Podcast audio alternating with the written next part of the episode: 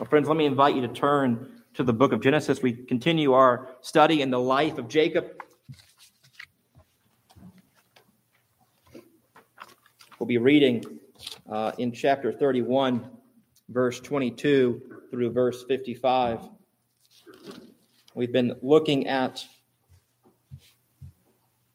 Jacob's decision last week to flee. He, he decided he got a command from God go back home. He wanted to go back home. He's been with Laban. He's been with this, this cunning, deceitful trickster of a guy for 20 years. He's been working hard. He's, he's gotten two wives because he had to work so long. He's been blessed with kids. Grand, not yet grandkids, but pretty soon sometime. He's gotten money. God's blessed him. Now he's heading back home. Slowly, God is doing what he said he would do. But uh, it's not all roses. What's going to happen now? We see Laban uh, will respond, and the chase is on.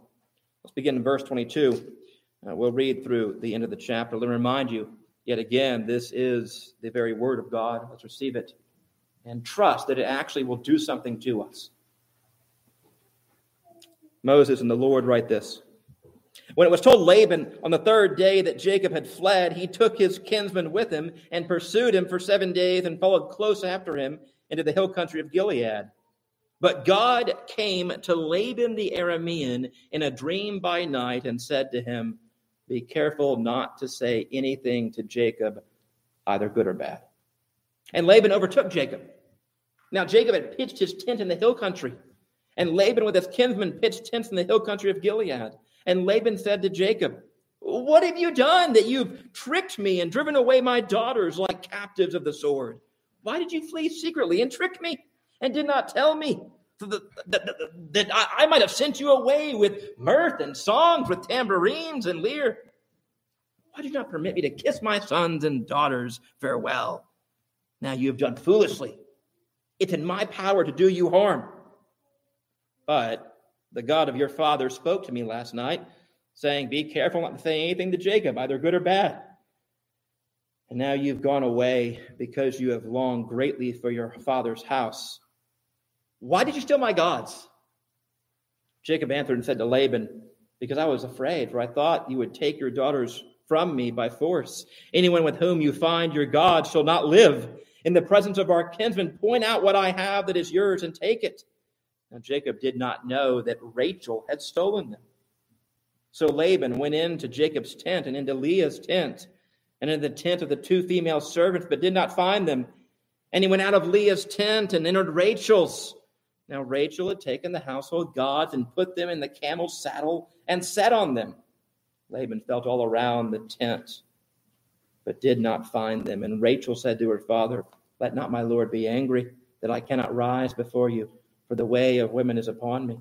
So he searched but did not find the household gods. Then Jacob became angry and berated Laban. Jacob said to Laban, What's my offense? What's my sin that you have hotly pursued me? For you have felt through all my goods. What have you found of all your household goods? Set it here before my kinsmen and your kinsmen, that they may decide between us two. These 20 years I've been with you. Your ewes and your female goats have not miscarried. I have not eaten the rams of your flocks. What was torn by wild beasts, I didn't bring to you. I bore the loss of it myself. From my hand you required it, whether stolen by day or stolen by night. There I was. By day the heat consumed me, and the cold by night, and my sleep fled from my eyes. These 20 years I've been in your house. I served you 14 years for your two daughters and six years for your flock, and you have changed my wages 10 times. If the God of my father, the God of Abraham, and the dread of Isaac had not been on my side, surely now you would have sent me away empty handed. God saw my oppression and the labor of my hands and rebuked you last night. Then Laban answered and said to Jacob, The daughters are my daughters, the children are my children, the flocks are my flocks, and all that you see is mine. But what can I do this day for these my daughters, or for their children whom they have borne? Come now, let us make a covenant, you and I, and let it be a witness between you and me. So Jacob took a stone and set it up as a pillar. And Jacob said to his kinsmen, Gather stones. And they took stones and made a heap, and they ate there by the heap. Laban called it Yegar Sahadutha, but Jacob called it Galeed. Laban said, This heap is a witness between you and me today. Therefore, he named it Galeed and Mizpah, for he said, The Lord watch between you and me when we are out of another's sight. If you oppress my daughters, if you take wives beside my daughters, although no one is with us, see, God is witness between you and me. Then Laban said to Jacob, See this heap and the pillar which I have set between you and me. This heap is a witness, and the pillar is a witness that I will not pass over this heap to you, and you will not pass over this heap and this pillar to me to do harm. The God of Abraham and the God of Nahor, the God of their father, judge between us. So Jacob swore by the dread of his father Isaac. And Jacob offered a sacrifice in the hill country and called his kinsmen to eat bread. They ate bread, spent the night in the hill country. Early in the morning, Laban arose and kissed his grandchildren and his daughters and blessed them. Then Laban departed and returned home. The grass withers, the flowers, well, they're already fading. It's getting in the fall. But the Lord and his word endure forever. Let's pray and ask him to bless the preaching and the hearing, the receiving and the loving of his word. Lord, we come as those who are burdened ourselves, come as those who are weak, vulnerable, we come as those who are tempted to turn to other gods we come as those who don't fear you. We fear others. We fear failure. We fear ourselves. We fear death. We forget you. Lord, show us the fear of Jacob, the fear of Isaac, and yet show us your wonderful provision and protection in Jesus Christ. For we ask this in his name. Amen.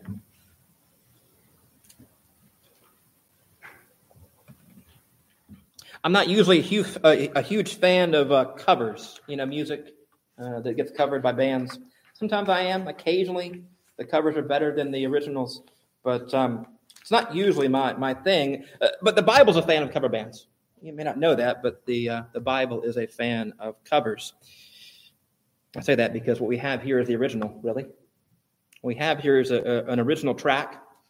You might call it uh, Jacob's Exodus. It's an original track and you will find it called back to over and over again. You will find covers of it. You will find covers of it all through the rest of the Bible. You will find covers of the Exodus all throughout the Holy Scriptures.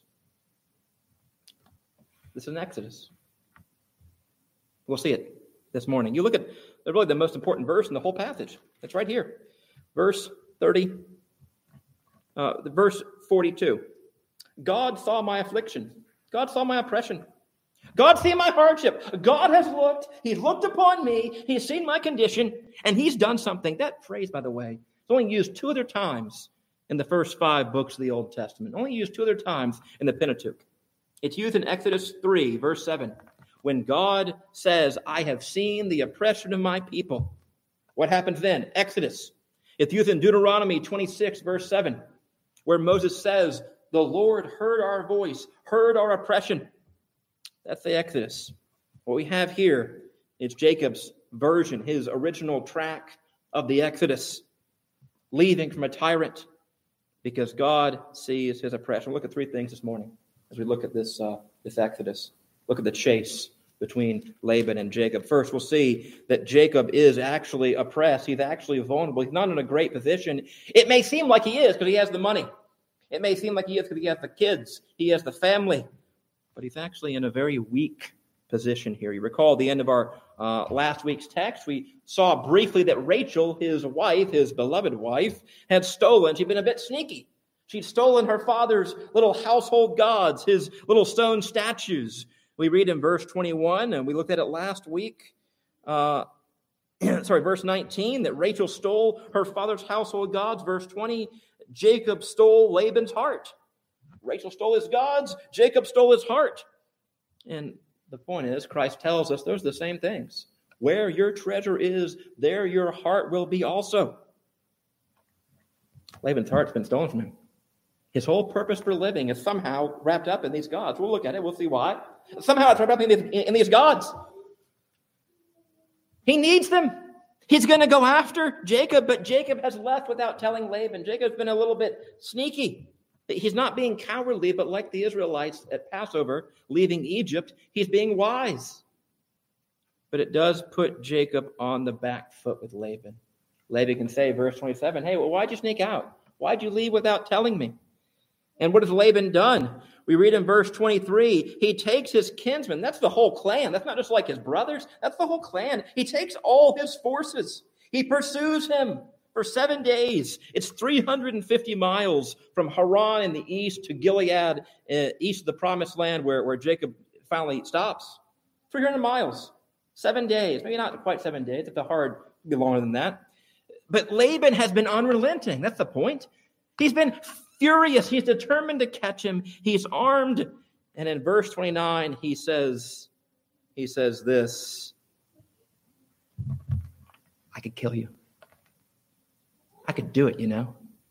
I could get you. It's in my power to do you harm. The threat's real. I mean, Jacob could be enslaved. Worse, he could be killed. Jacob has money. He has the flocks, but he does not have a tribal army. Laban has the soldiers. Jacob has been caught. Jacob has been caught. He is very, very vulnerable. But second, we see that really Jacob is protected. We'll come back to his vulnerability. There's more there, but we see, second, that the main character in this story is not Jacob, it's not Laban. The main character is God. God gives Jacob what you might call hard protection. This is verses 17 to 29 and 43 to 55. God gives hard protection. The premier item is in verse 24. God comes to Laban. He says, Watch out, Laban, buddy. Watch yourself that you not speak to Jacob any harm, any good, any bad. Don't threaten Jacob. Keep your mitts off him. And then, of course, later on, we get to Laban's bluster. Laban starts saying in, in verse 26, he goes into his big complaint. He says, Hey, why have you tricked me? I was going to throw you a party. Really? That's a bunch of malarkey. I was going to throw you a party. I was going to you know, be nice to you. I was going to kiss my daughters goodbye. Why'd you not let me do that? I mean, this is Laban here. This is a guy who would never let Jacob leave at all. But God has said to him, Watch yourself, Laban. All he can do is bluster. All he can do is bluster. All he can do at the end of the text is say, Hey, let's make a peace treaty. Let's make a covenant. I surrender.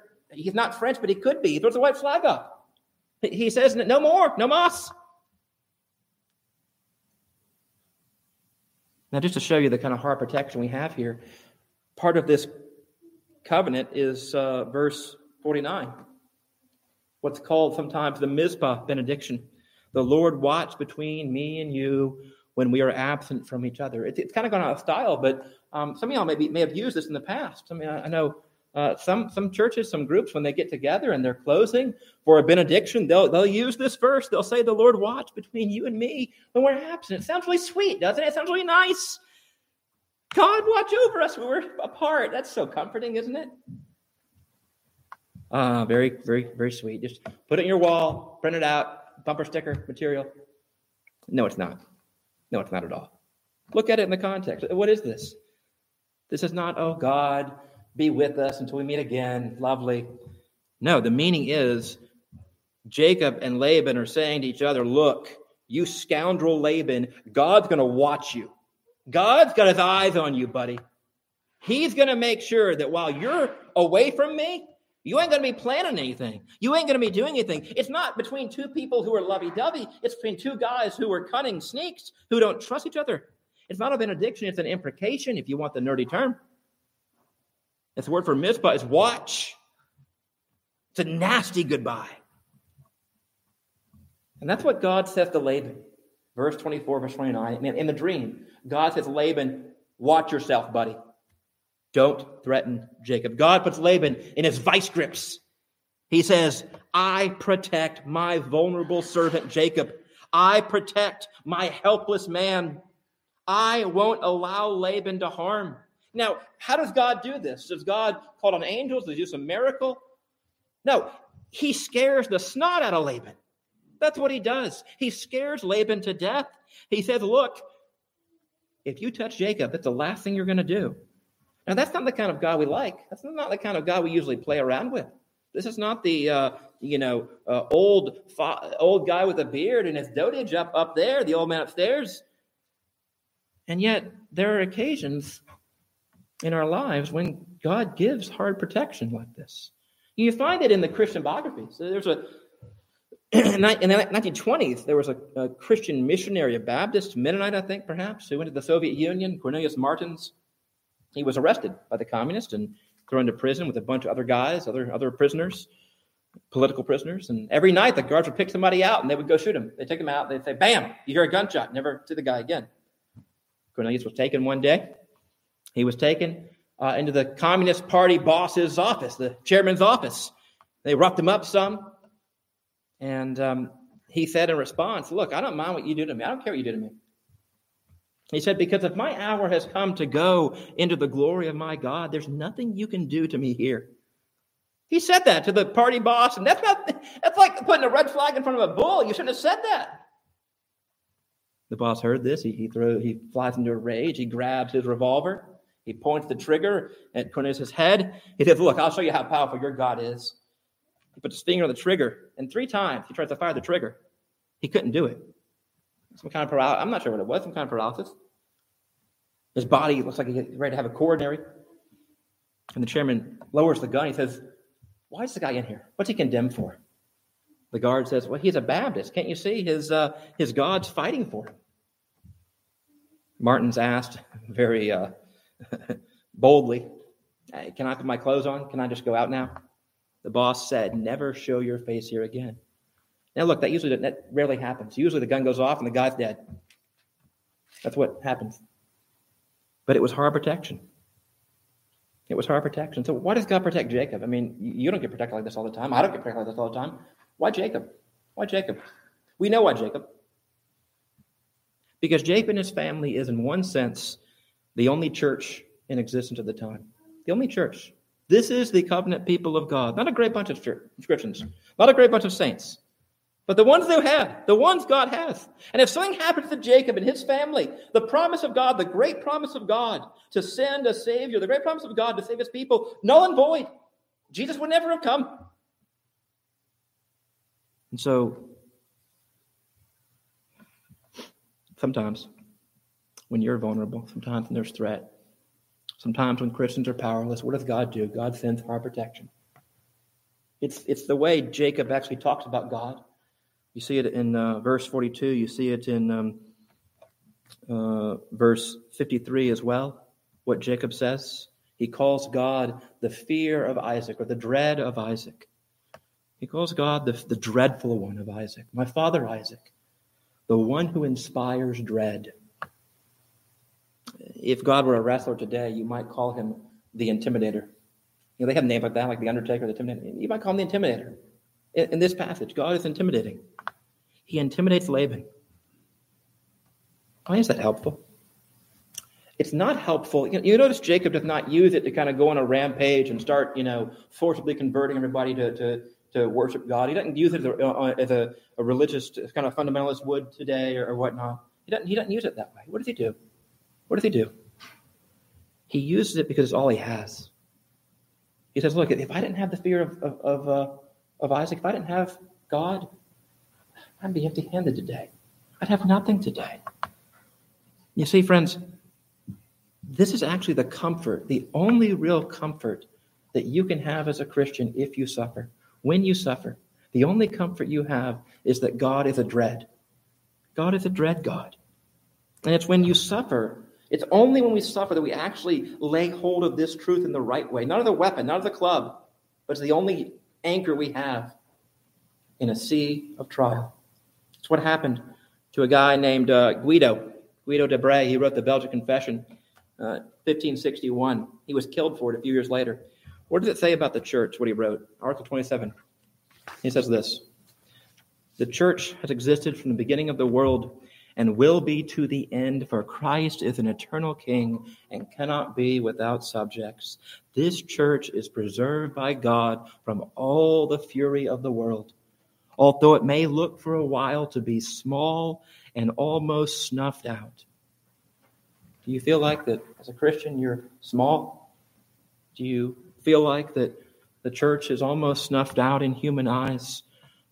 What confidence here that God will protect his people. He may use our protection, but most of the time he won't. Most of the time you'll suffer. Most of the time you'll be shot and killed. That's what we find in Psalm 124, verse 8. Our help is in the name of the Lord who made heaven and earth. Our help is in the name of the Lord who made heaven and earth. What's Psalm 124 about? What's the very first verse? If it had not been the Lord who was on our side, our enemies would have swallowed us up.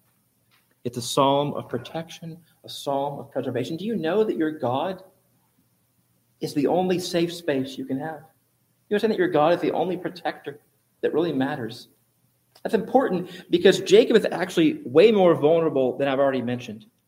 He's actually way more vulnerable than he realizes because Rachel has stolen these gods. She's, it's not just that, that Laban has troops, it's not just that Laban o- overpowers him. But it's that Rachel, his beloved wife, has stolen the household god of Laban. Uh, Jacob is way more vulnerable. What's the vulnerability here? What's his kryptonite? Well, these were little statues. They were meant to symbolize the gods. Uh, they didn't really, people didn't worship. They're not stupid. We think they're stupid. They're not stupid. They're, they're just like you. People didn't worship these stones, but they would believe that these statues symbolized the help, the power of the gods. You know, Rachel steals them. Why did she steal them? You get all sorts of answers to these questions. We're not sure. Some, some think, well, she was still a pagan. She was still not, she believed in them. That's silly because she treats them pretty poorly. She sits on them. Not a lot of reverence there. Some say she was taking them out of spite and anger at her dad. The scholars tell us that in those days, these gods were seen as kind of like mortgage deeds, title to the investment, the inheritance. You pass it on to your family down the road. And maybe Rachel wanted to take them so she would have the inheritance, and Laban couldn't just give it to anybody.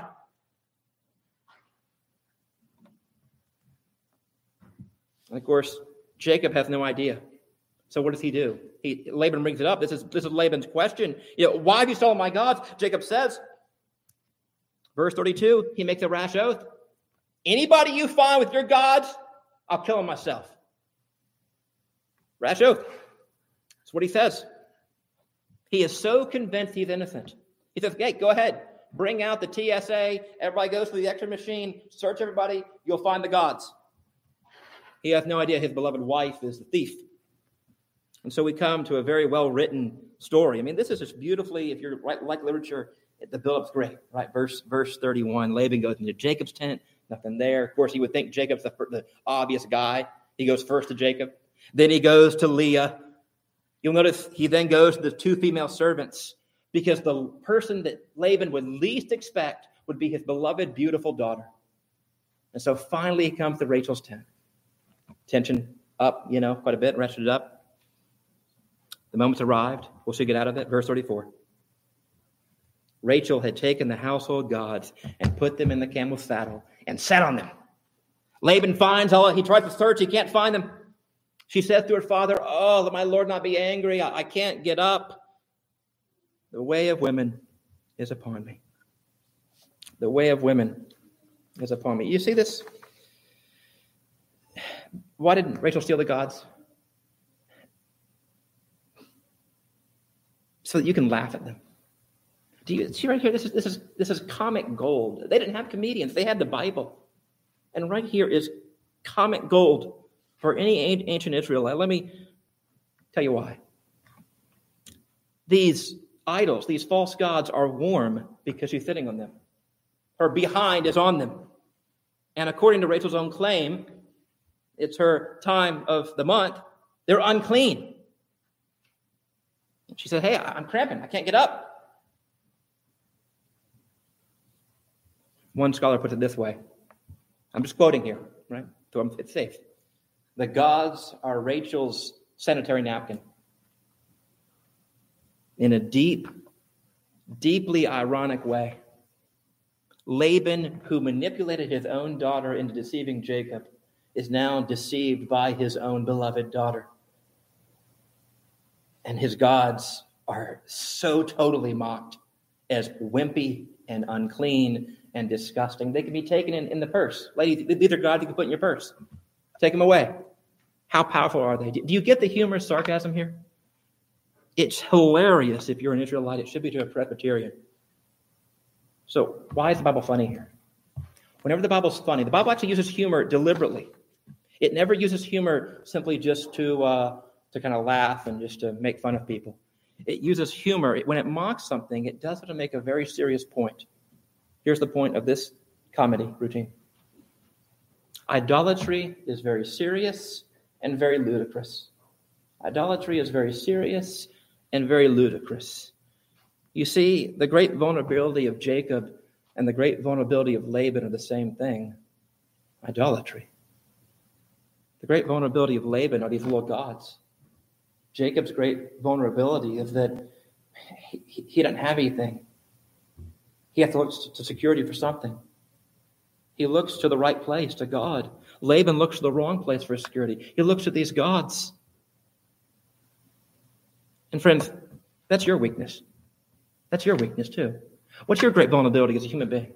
Your great vulnerability as a human being it's not just that you're weak. It's not just that you can't work hard. It's not just that you get tired. It's not just that you, you have to sleep. It's not just that you are poor or uh, your health is not great.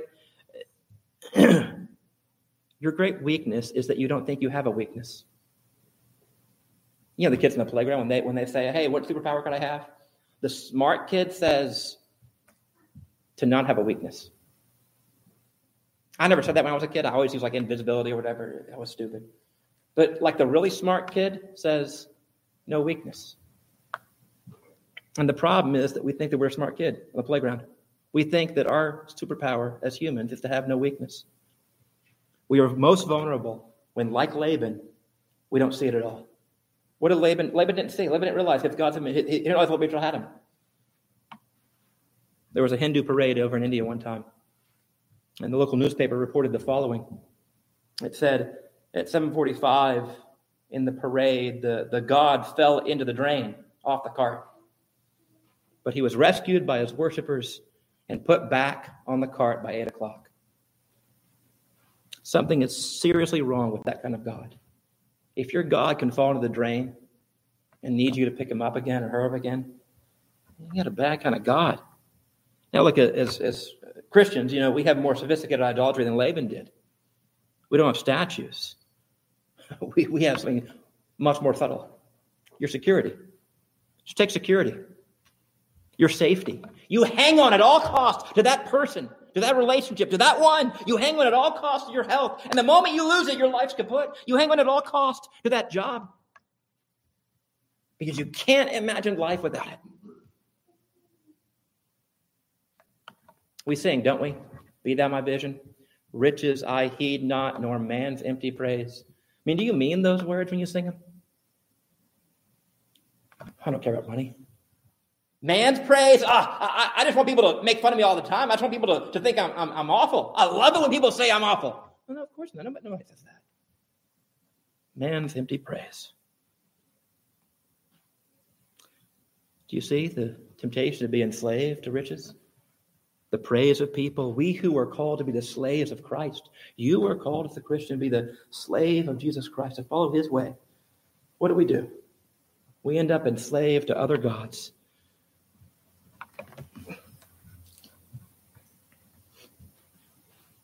Perhaps more subtle is the temptation to grab onto part of what's true and then make it into the most important thing.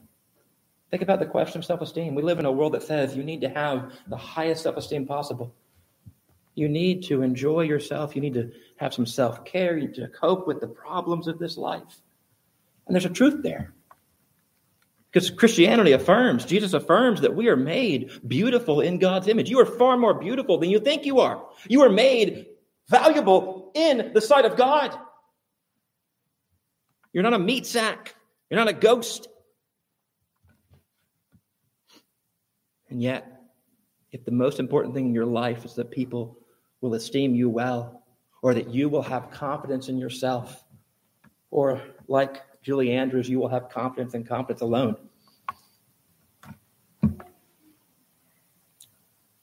Idolatry. Idolatry. The problem is, of course, that we can't usually see our, our idols unless a the Bible maketh laugh at them. That's why this is a funny story. Because God wants you to see, like Laban, you are a weak, self centered person. You need the Holy Spirit to unleash holy hilarity and snark, not at somebody else, but at you. It's a glorious sign, actually, of God's grace when our false gods are mocked. William Cowper has that great hymn, Oh, for a closer walk with thee. He says, The dearest idol I have known, whatever that I'll be, help me to tear it from thy throne and worship only thee.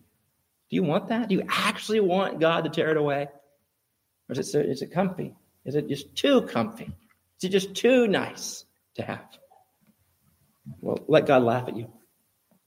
That's a real, the real test of a Christian is the ability to let God laugh at you. Let his word snark at you. Have you done that? Well, to help you, by the way, this chapter gives us a kind of basic comparison. It compares Laban's idolatry and Jacob's innocence. You see, Laban, talk about all these things he, he could have done, he would have done. I would have kissed my, my uh, friends, my family goodbye. I would have uh, thrown a party for you. Uh, you, you've, you've, you've hauled off my daughters like they're prisoners of war. This is Laban. It's rich. This is Laban who has used his daughters, who has manipulated them, who has sold them off into the hand of Jacob, who treats them like foreigners. But what does Jacob say? What does Jacob say? Jacob says, No, hey, look, I was innocent. I worked 20 years. I worked hard. I worked in the daytime. It was boiling hot in the desert. I worked in the nighttime. It was freezing cold. I did it for 20 years. I'm innocent in this in this instance. Uh, Jacob's a cheat. He, he's not been a great guy, but in this case, he's innocent. And so this little comparison game gives us somebody to follow, Jacob. He is the example that we're to follow here. But an example isn't enough. God's protection isn't enough because of our idolatry. We need God finally to be victorious. We need God to be victorious. We see it here. We see it here in this weird covenant and the stones getting set up. And the fact that Jacob swears, verse 53, he swears by the fear of his father Isaac. We see it here that ultimately, by the end of this chapter, you will never see Laban again. He will never be there at all. He leaves the Bible at this point.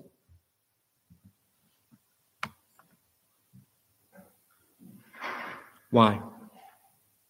Because Jacob is victorious.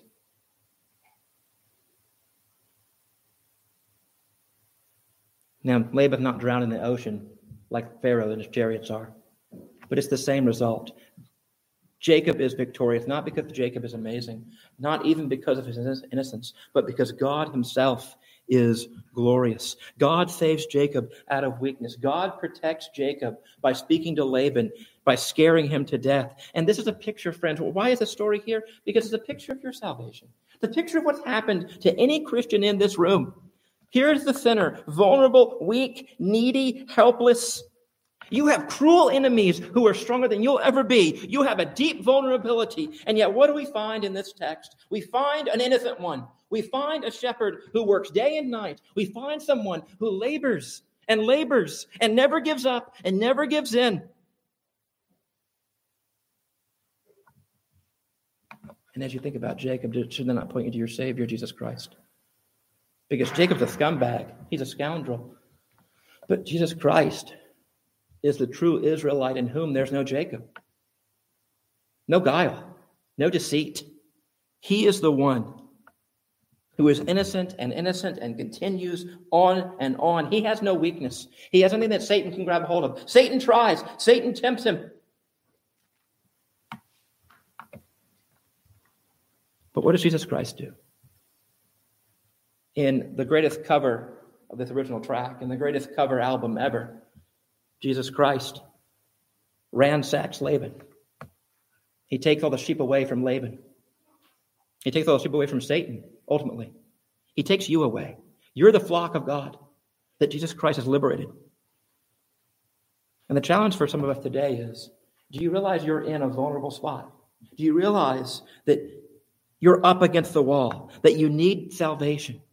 And the answer is look to the God of Jesus Christ who will deliver you, the God of Jacob. This is true because you feel vulnerable. You're old. You're getting old. You have family trouble. You're losing your job. You're not being treated well at work. You don't have any friends. Vulnerable. What are you to do in the vulnerabilities of I don't know all your vulnerabilities. You have them. What are you to do? Come to God through the virtue of His Son. Come to God in Jesus Christ, and He will give the victory. It is beautiful that God is willing to be known as the God of the sneaky man, Jacob. He is not ashamed to be known as the God of the man who has obvious flaws. Therefore, he is not ashamed to say, I love him. I love Jacob. And you're a Jacob. And God says, I am willing to be known as your God. When you're vulnerable, you have to go to the God of Jacob. And that's why, friends, we will see one day that the greater Laban, Satan himself, will leave the scene. You won't hear from him ever, ever again. And that thing you fear, that the, the weakness you have, the vulnerability you have, that will be closed up. And the great glory is that God will be victorious, not just for you, but for the whole universe. May we believe that and live out of that, trusting Him to laugh at our stupidity and yet to protect us and bring us safe to Him. Let's pray. Almighty God, we come trusting in your might and yet asking you to laugh at us. We pray that you would show us the things we trust in. You would deliver us from them. You would call us to put all, all that we have on you. We pray that you would protect your people as you did for Jacob here. We don't assume it, we don't use it as a weapon, but in our weakness, we turn to you. So we ask these things in the name of Jesus Christ. Amen.